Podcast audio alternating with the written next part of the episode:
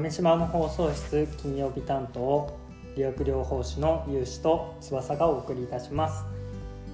今週のテーマは理学療法士業界のタブーということで理学療法士業界ってすっごい小さい枠なんですけどその小さい枠の中でなんでっていうことがいっぱいあります。なので僕と有志がぶった切っていきたいなって思います。学生の皆さんもなんでって思うことはたくさんあると思うのでそのなんでっていう疑問はしっかり、えー、心に留めて大切にしてほしいなって思います是非聞いてくださいはい、えー、豆柴の放送室金曜日担当の理学療法士の翼と有志です。第5週目だね。第5週目、よろしくお願いします。お願いします。いや、なんか、第5週目に来て、まあ、1ヶ月経って、あの、俺らの中でももうこう、ね、毎回冒頭で喋ってるけど、相談を来ることがちょっとずつ増えてきたから、うん、オープンチャットを作ったっていう変化があるね、俺らも。ね、ちょっとオープンチャット作って、もっと理学療法学生のために、なんか生のね、声を聞くためには、やっぱ学生ともっと触れ合わないといけないなって思って作りました。ね、今は10人ぐらいかな、いるけど。ね、1週間ぐらいで10人ぐらいで上出来で。ねちょっとずつ増えていければいいかなと思うし、まあ、そんな急いで増やすものでもないと思うけど、今後、まず、まずあ、あさってか、あさって7月3日に翼がね、肩こりの改善とかのセミナーを開いてくれるんだよね。うん、ちょっと開いてみて、学生たちの感触をちょっと確かめて、何を求めてるのかなっていうのはね、ちょっと探探っていきたいなって思ってます。ね。とお悩み相談所みたいにできたらいいね。だから肩こりとかは入り口だけど、その中で本当に困っていることとか、どうしたらいいんだろうって、うん、こう漠然とでもいいから思っていることをそこでね、聞けたら嬉しいよね。うんうんうん。やっぱなんか最初はね、なんかそういうセミナーとかに参加して、上の人たちと例えば1年生が4年生と交流してみたりとかねそういうつながり持ってもらってそこから多分なんかもっとスポーツトレーナーになりたいとか介護系に自分は行きたいフリーランスになりたいって出てくるから、ね、そういった時に有志がいろんな人いっぱい知ってるのでつながって一歩踏み出す勇気が出たらいいんじゃないでしょうか。ですね。ま、そういう橋渡し的なことができれば嬉しいな。うん。うん、そういった場にどんどんオープンチャットがなればいいかなって思うね。ねオープンチャットに参加するためにどうやったらいいんやろうね。この、じゃこれを例えば聞いてくれた人だったら、あの、ポッドキャストのところにリンク貼っておいたりとか。ああ、うんうん。ポッドキャストにリンク貼る。そうだね。か、俺らの SNS に連絡をしてもらえれば。そうだね。ポッドキャストをツイッターでいつも発し発信してるから、ツイッターにはリンクを貼り付け、Spotify にも貼り付ければいいんじゃないかな。だね。まあ、あとは結構、口コミでね、みんな今、広く10人ぐらい集まってくれたから、まあ、SNS 中心っていうよりかは、友達の友達にを救いたいっていうきっかけで紹介してもらえたら一番いいかなって。そうだね。うん。なんか友達、この子入ったら、この子ちょっと困ってそうだから、とりあえずぐらいの感覚いいね。確かに、友達のために。そうそうそう。なんかそれがね、なんか2年後、3年後絶対感謝されるから、絶対困ってる人は助けた方がいいかなって思うから、その練習として、まあなんかここのレメディー、オープンチャットのレメディーに入れてもらえたらいいかなって。ね。いいね。ここじゃなくても別のね、セミナーこういうのあるよとか紹介したり、なんかいろんな情報をね、いい情報を発信してれば、その人の周りには絶対集まってくるから、とにかくいい情報を流せる人になってもらいたいです。そうだね。俺らも本気で答えないといけないね。うん。責任は重大。うん。よし。じゃあ今日のテーマですが、まあなんか理学療法士業界のタブー、まあ医療業界とか、まあリハ業界、うん。まあね、漠然となんかこれってダメだよねみたいなうんうんうん。言われていることってあるけど、それって本当にダメなのっつって、なんでダメなのっていうことについてちょっと今日は話せれたらいいなと思います。はい。なんか今回は大きく6つあって、1つ目、患者さんにタメ口ダメ。えー、ひと一つ目、2つ目、実習中の縦膝。片足立てて、なんか、なんか、プロポーズする前の人みたいな格好をしなきゃいけないみたいな。とか、就活は4年生からですとか、なんか、就活中に病院は1つしか受けちゃダメとか、あと患者さんとの結婚、まあ、これね、ちょっと恋愛っぽい話なんだけど、患者さんと結婚していいの？ダメなの？とか、あ、最後はね、ちょっとネタ、もうリハ職ってモテるんじゃね？みたいな。タブーでも何でもない、最後。タブーでも何でもない。リハ職ってモテるんじゃないかっていう、まあ、この大きく6つの話をしていこうかなと思います。でまず一番最初、本当にこれ、本当に、本当にこれはどうなんだと思うけど、患者さんにタメ口。これずっと言われてると思う、昔から。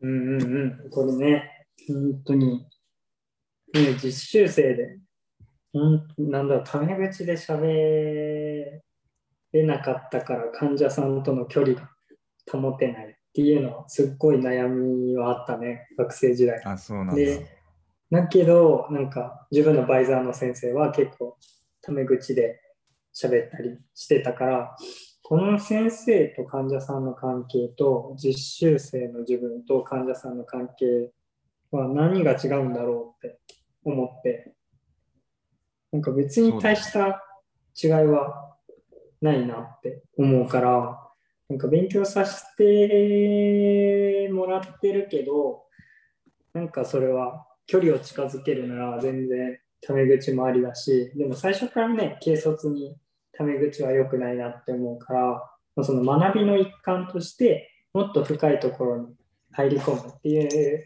前提のもと、タメ口が一個の手段、コミュニケーションの手段としてありだなって思うから、まあちょっとこれは、なんだ、もうちょっと寛容的になってほしいなっていうのを僕の率直な思いです。じゃ翼は、まあ、患者さんにタメ口はどうなんだっていう、まあ、議論に対して、テーマに対しては、まあ、ありの場合もあるってことだよね。うん。ありの場合もあるし、まあ、その先生とか、まあ、その今の風潮であるタメ口がダメっていうのも一理言えるから、まあ、その時と場合によってちゃんと使い分けてタメ口を使うっていうのは全然ありかなああ、そうだね。俺も結構同同意見。ありだと思う。今日ね、そのツイッターでたまたまこの議論が出てて、な。えあるリハビリテーション会の先生がツイートして、100 300リツイート2000いいねぐらい来てたの。めっちゃ言ってるね。で、どんあのどんなんかっていうと、タメ口はダメだっていううん意。見に対して、そうそう、めっちゃ来てて、で、みんな結構肯定的な意見だったの。えー、ダメですよね、みたいな。自分の家族がそれをされていたら気持ち悪いとか、うん。年上の人に対しては敬語じゃないとダメですよね、とか。うん。とか、あとは無意識に自分より弱いものと認識ししてしまっていて、タメ口が出ている。人を無意識に見下している行動から出ているんじゃないか、みたいな意見がこうバーって並んでて、うんまあ、はいはいはいって思いながら見てたの。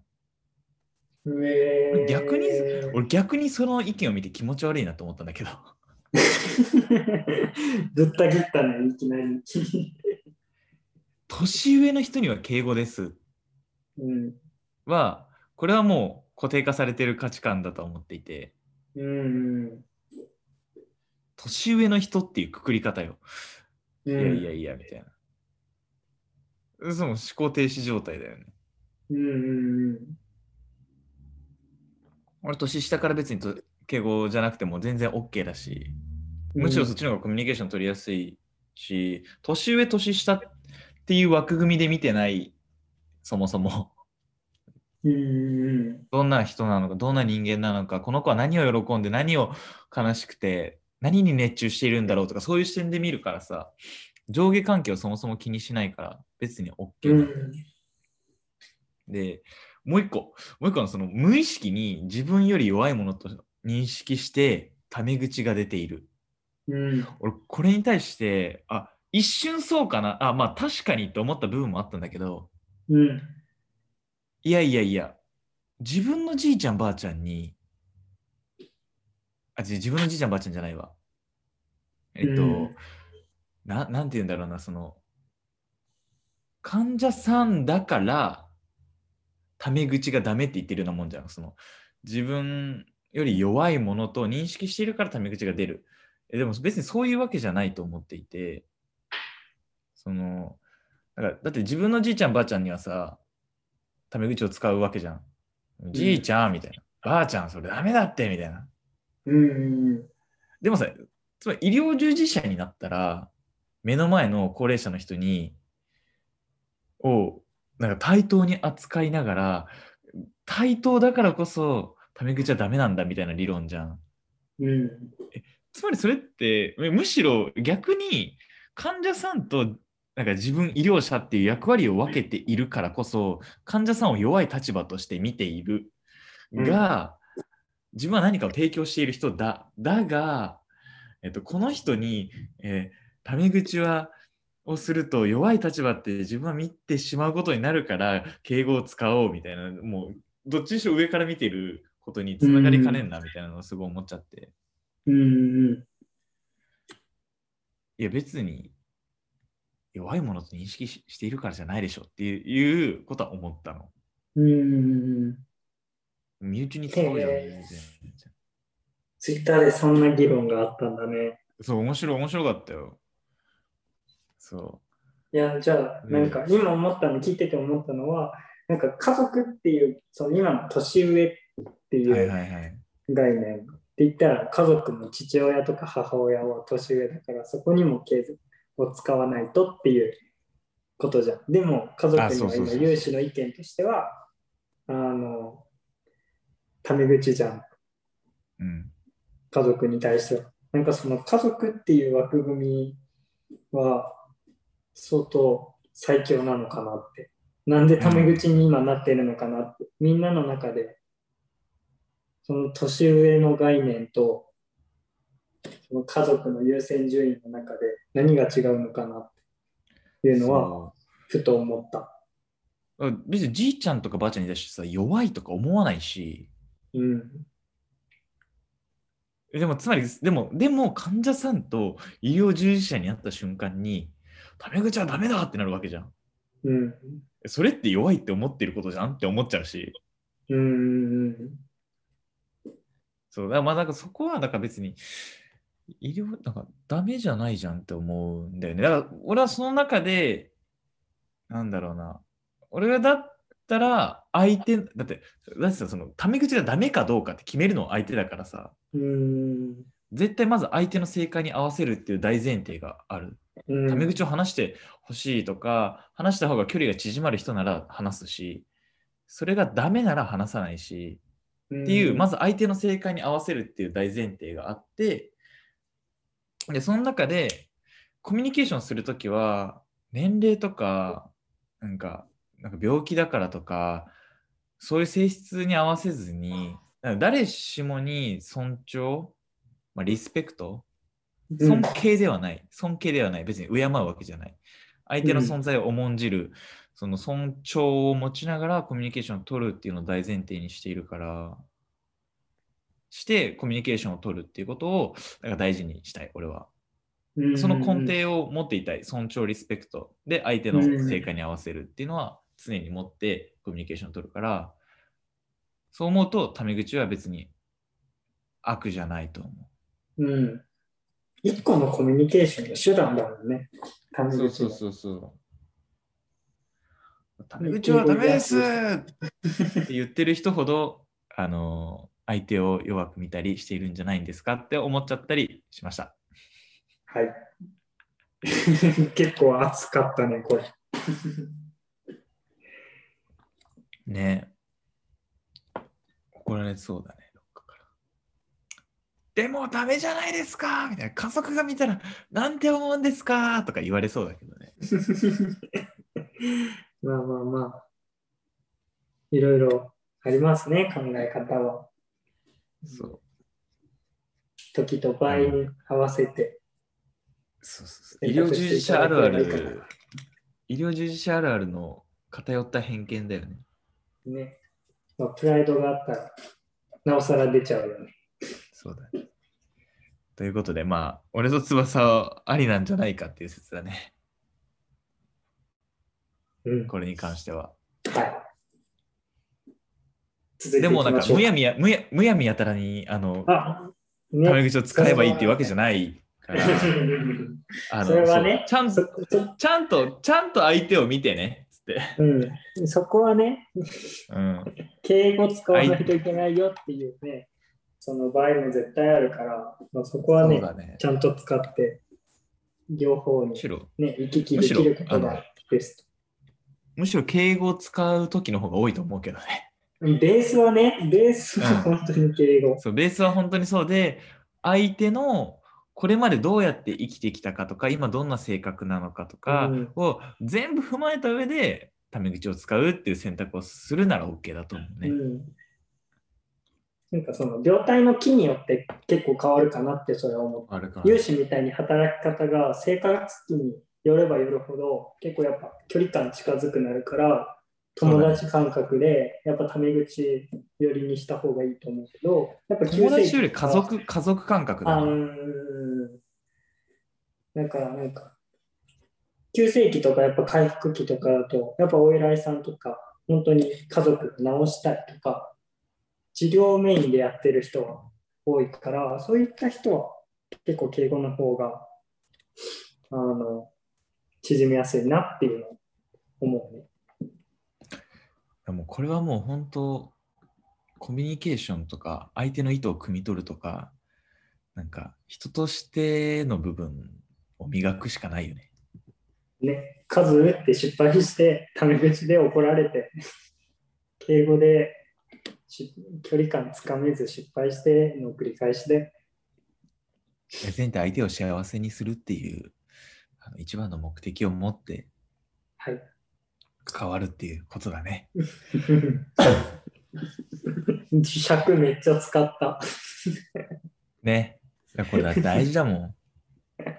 次、次行こう、次。実習中の縦膝。いや、これはもうね、物言いたいよ。これは、どう？どう？あの、椅子に座らせてくださいって言いたい。座りたいよね。座りたい。だってさ、あの、1週間ぐらいずっと立ち膝してさ、足しびれて感覚失ったの。一回。マジ？マジマジマジ。もう労災降りるよ、それ。これネタじゃないけど、本当に。マジかん。だろうまあ、あとは、なんか、まあ、自分の体的にもそうだけど、やっぱ患者さんと、その目線を下げて喋るっていうのはすごく大事だし、そうだね。上から立相手は座ってるのに自分が立って喋るとかはちょっと良くないなって思うんだけど、なんだろう、すごい下から見るっていうのも、なんか患者さん、例えばベッドに寝てるのに下から行くと、じゃあ首をグッて向けないといけなかったりとか、意外と下から立ち膝で見て喋るのってデメリットの部分もあるから、全部が全部、もうこれもね、その立ち膝じゃなくていいなっていうのをちゃんと目線合わせて喋った方が相手のなんだろう視線を変えることなく楽にコミュニケーション取れるからそういった風に椅子に座るっていうのは一個の選択肢でありかなってあれだね。思う。うんえー、もう、俺も意味がわかんない、この習慣は。何のためなのっていうところと、なんかそれをやることによって、こう役割がはっきり分かれるじゃん。患者とそれ以外みたいな。うんあなたは患者です。私は実習生です。まあ、確かにそう,、うんそういうのも重要だけど、大事な時もあるけど、なんか、もし俺が患者だったらうんっていう立場で考えると、あの、実習で実習生がついてきてくれているとすると、うん。もうその姿勢を見るだけで俺は申し訳なくなるし、ごめんね、僕のリハビリ見るためにそんな辛い姿勢させて、うん。で、かつそれで気が散ってリハビリに集中できんくなるし、うん。本当にごめんみたいな。うん。辛いよねって思っちゃう。でもし例えばじゃあ俺がねあの仰向けになって、えー、となんかリハとかしてるしてたらしてた時に実習生が縦膝じゃなくて僕も隣で寝て同じことやっていいですか？とか言ってくれたら やろうっつってめっちゃ距離縮まって本音話すようになると思う。うんいやめっちゃ面白いその発想。あこいつ俺の気持ち分かろうとしてくれているって分かって感じるからそういう発想あそう、うん、縦膝よりはうん隣にいてほしいタイプ、いや、お、面白いな。新しいね、うんまたそれは。でも、実習生にやってほしいな、それ、結構。ねうん。本当に患者さんが寝転がった時に目に何が入って本当に何が見えていて何を感じているのか背中には何がくっついていてうん。どんな音が聞こえてきてとかを体感してほしい。五感で感じるっていうことをしてほしい。い。めちゃめちゃいい、それは。から俺は隣に寝てきてくれた方が、えー実習生を大好きになる患者さんだと思うん。う。かな。それをできる療法士の懐の大きさもかっこいい。あ、まあそうだね。先生は許さないだろうね。けどや大多数の先生は許さないね。うん。いや、でもその目線で、ね、療法士の、そのなんだろう、患者さんから見た療法士の目線も見れるし、あ、じゃあこういうの圧迫感あって嫌だなって感じたら、あ、そうそうね、覆いかぶさったりとかしないしさ。顔の距離が近いとかね。いや、顔の距離気をつけないといけないな。結構近いでな。鼻息かかるとかさ。いや、嫌じゃん。絶対嫌。絶対嫌じゃん。でもかかる距離でやってる人がいるからね、全然。うんうんうん。いや、気をつけないといかんね。もう五感を相手に合わせに行くみたいうん。なのをやるね。俺も全然今生活期で利用者さんとあの そう要介護5とかで寝たきりの人とかいるのよ。うん。できるだけ近くで横になってその人が見てる目見てる景色を見てうん。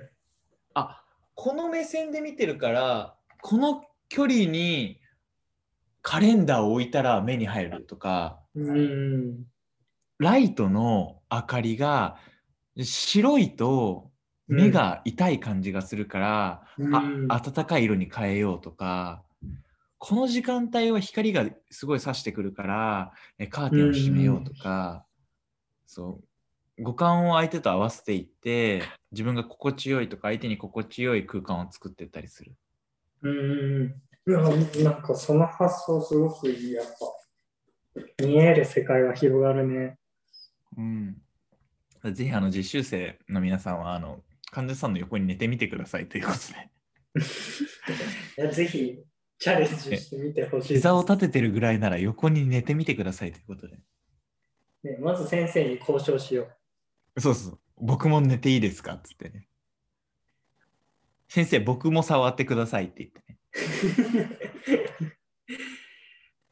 いや、今の有志の説明をしたら、先生許してくれる人は中にはいるでしょう。あ、いると思う。もういい先生だよ、それは。いい先生、その人。じゃあ次行きますか。うん次行きましょう。就活は4年生から。はい。就活4年生から。これどう思のまあなんだろうな。まあ、ここは結構しょうがない部分もあるかなって思う。う思う思う、ねそうだね。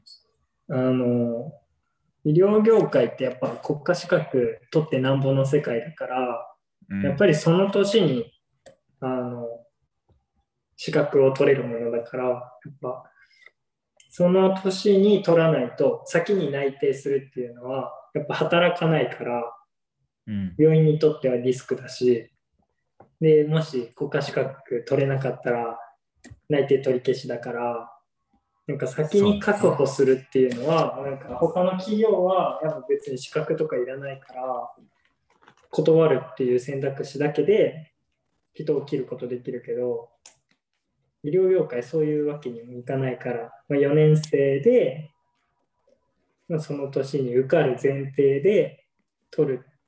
だからまあしょうがない部分はあるかなっていうのはあるけど、なんだろう、やっぱ3年生からすごい、ね、学生も絶対いるだろうし、1年生からもっと意欲的な学生もいるから、なんかもっとインターンとか、まあ、実習がどう、まあ、3年、4年で関連病院とかにあるけど、もっと、なんだろう、一般企業みたいに自分から申し込めばインターンができるような仕組みとかあるとなんかもっと原石を発掘できるんじゃないかなと思うからなんかどんどんどんどん年齢若くして3年生2年生から就活とかできるようになるともっといいんじゃないかなっていうのを思います。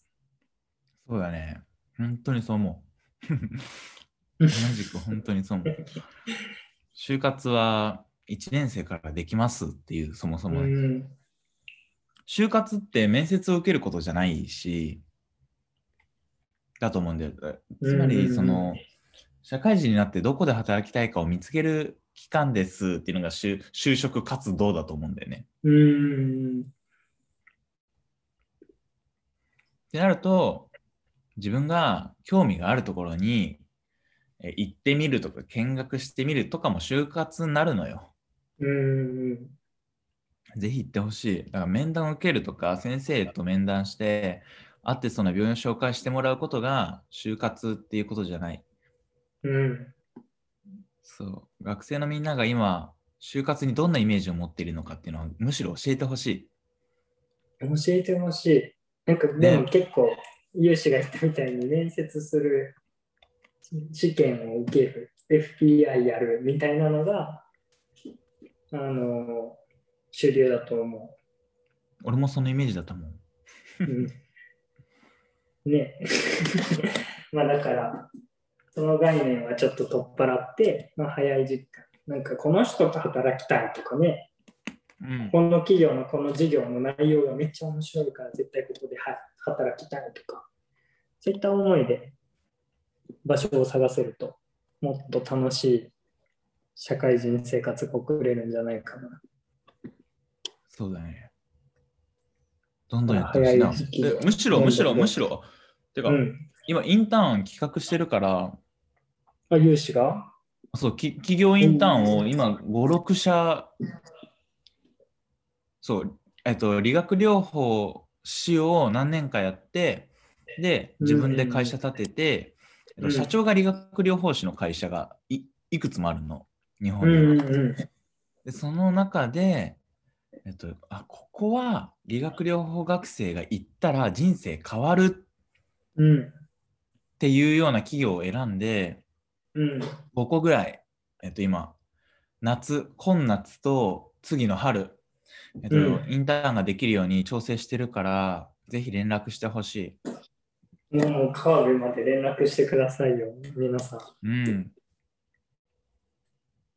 で、ちょっと面談、俺と面談して、俺とか、あと一緒に運営してる子とかと面談して、えっと、なんだろう、応募してくれた子、連絡をしてくれた子、これを聞いてくれている人に合っているインターン先を伝えて、夏休みぜひそこに、もうなんか勉強するつもりで行っていってほしい。もうね、いいね、それめっちゃ。いいな。もうん、しかも給料出るから。う、やばくない？働くしかないやん。もう、給料出るなら、なおさら行くしかないし。も無償のとこもあるから、でも、う、うん。いいとこばっかだから、あの、うんぜひぜひそれは相談して連絡してくれれば。うん。いや、でもさ、今無償だとしてもさ、そこにめっちゃ貢献したらさ、そうだよ。金出してもらえるよね。頑張って利益出したら。しかも夏休みの期間だけじゃなくて、夏休みでガツって、あの1週間だけやるんだけど、5日間だけやって、その後6ヶ月並走するっていうプランだから、うん。継続的に関われるの。行きたい会社えーとかそうなんだそうそうそう。ぜひ、あの、興味があればっていうぐらいだけど、人数が今ね、結構いるから、興味があれば、うんうん連絡してくれれば、どんどん紹介する。いや、もうどんどんどんどん、なんかもう自分に合ってる合ってないは一回置いといて、見てみる大事だから、ちょっと勇気持ってね、一歩踏み出してほしいです。あの本当にスキルは求めてなくて、何ができるとかは求めてなくて、うん。あの興味があるから動けるとか、うん。あの教えてくださいって言えるとか、ありがとうございます、ごめんなさいが言えるとか、そういう人を求めているので、誰でも人間的にあの素晴らしかったらもうできるので、ぜひ いいね。素晴らしい。かな？じゃあ次行きますか。はい。就活中病院は一つしかダメ。いやー、これね、苦しいよね。いや、苦しい。いや、もっと受けさせてって思うよ。ねえ、一個落ちたらどうすんの？自分みたいになっちゃうよね。だってさ、だい例えばさ、第一希望がさ、いや今日7月1日が第一希望の試験日で、ね、8月1日にこうあの合否発表ですってなった時に、じゃあ第二志望の病院が7月15日とかにあったら受けれないってことじゃん。そで、じゃあ第一志望落ちましたってなったら、もうその子の人生終わっちゃうじゃん。う。そうだよね。国試どころじゃなくて。国試の勉強できないよね。うん。ってことを考えたら、本当に、なんだろう、何個も受けれるっていうのは、まあ、病院側にとってはね、やっぱ、絶対人員確保したいから欲しいって思うけど、でも、相当な魅力があれば、人は来るし、うん。じゃあ呼ばないと来ないってことは何か問題があるから、やっぱそこの経営的な問題とか人間的な問題とかを解決していかないといけないから、やっぱ就活の病院は1個っていうのはちょっと夢ある若い子たちのゆうーんとなんだろうぶち未来を壊してるな。潰すことにとなる。未来を潰すことね。言葉が出んかった。なんか本当にこれ医療業界独特の昔からのなんか慣習だと思うんだけど、うん。さ、友達に聞いてみ？って思う。うん。他の業界どうなん？って。うん。何十社受けて内定何十社もらってその中から自分が行きたいとこを選んでいくっていう世界線じゃん。うん医療業界ぐらいじゃない？こんな珍しい構造になってるのは。ねえ、本当にちょっと意味わかんない。うん。だから、病院とか就職先に都合のいいいいシステムになっているんだよね。これは本当うん閉鎖的だからこそ起こることだと思っていて、だから、良くない。よくない。うん、だからだからさ、優秀な人材がさ、いい就職先に集まりすぎちゃうっていうことは、まあ、うんお起きる。あの、実際何十社も受けていいよってなったら、優秀な人材がいい就職先に集まるってことは起きる。うん。でもなんか、うーん、でもし就活生とかさ、学生さんからしたらさ、きついよね。きつい。いや、きついよ。なんかここで、ここで一個なんか考えてほしいのは、うん。例えばね、3つ病院受けて3つ内定もらいました。うん。で、各病院に全部嘘言った。どこも受けてません。ここしか受けてませんって言って、受けて、で、選べる状態になった。で、選んで、行きたかったとこに行く。うん。で、それをやったときに何が起きるかなんだよね。うん。他の業界であれば特に何も起きないの。うん。お祈りメールが来るぐらいじゃん。うん。今回は合わなくて残念でしたぐらいじゃん。うん。業界だと何が起きるかって、業界が狭いから、あいつ、うちの病院辞めて、あそこ行ったらしいよ。っていうことが起きるの。うん。だからやりにくいの。狭いの。狭い。もう業界も狭ければ心も狭いんだけど、ねえ、本当に。そう。でも、じゃあそれで、じゃあ本当に実際何が起きるかって、そうやって言われるぐらいで、あの、3社の3つの病院の内定をもらって、1つのところに決めるっていうことは実際可能だよ。うん。うん。誹謗中傷が起きるかもしれないけど、うん。それを受け入れる覚悟なら全然できると思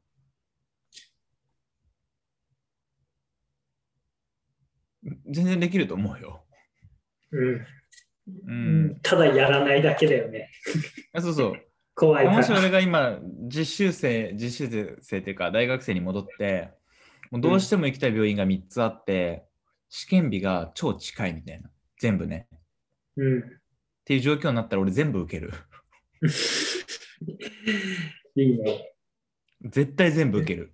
いや、ユーシなら絶対やりそ絶対全部受けて、怒られながらごめんなさい、だって行きたかったんだもんって言って行っちゃう。う。いい。いいね。絶対やる。学校にも迷惑かけるけどね。ごめんなさいって言って。なんとかごめんなさいで済むなら、やっちゃうかもしれない。いや、大体ごめんなさいで済んじゃう。学生なら。うん、そうそうそうそうそう。お金払えとか言われないからね。ね。そんな。もしそんなこと言われたらやばいよ。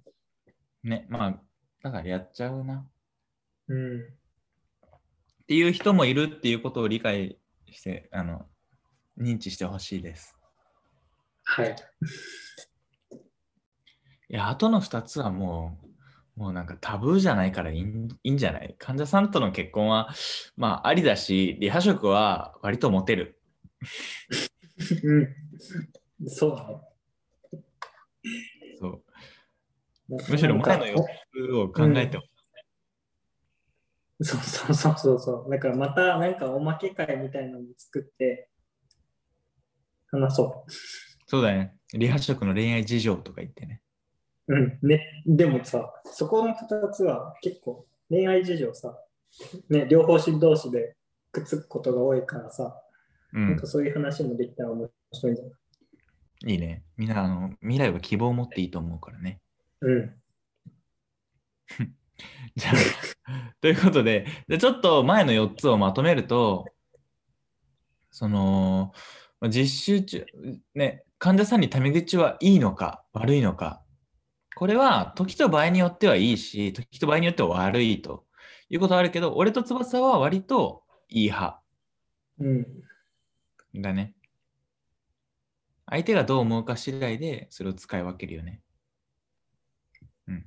で、あと実習中の縦膝。これに関しては意味がわかんないと。もうね、多分99対1ぐらいで意味わかんない。ね。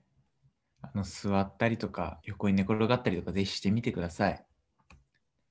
で、就活は4年生から。これに関してもみんなは就活ってどんなイメージを持っているかっていうことをちょっと具体化しつつ、ね、インターン、翼も言ったけど、インターンとか、自分が興味ある病院とかを、もう1年、2年、3年の時から、ぜひ行ってみてって思います。あの、あと僕がやっているあの、リハ学生に対してのインターンもあるんで、そこに興味がある子はぜひ連絡してきてください。はい、えー最後、就活中病院は一つしかダメなのかこれに関してはね、ダメなことはない。ダメなことはないよっていうのが結論だね。うん。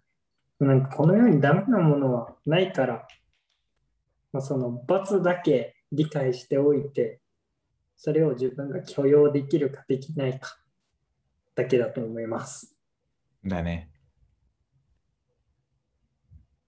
ぜひ、あの、僕だったら、え3つ行きたいところがあるなら3つ受けますっていう、そういう人もいるっていうことをちょっと知っておいてほしいです。うん。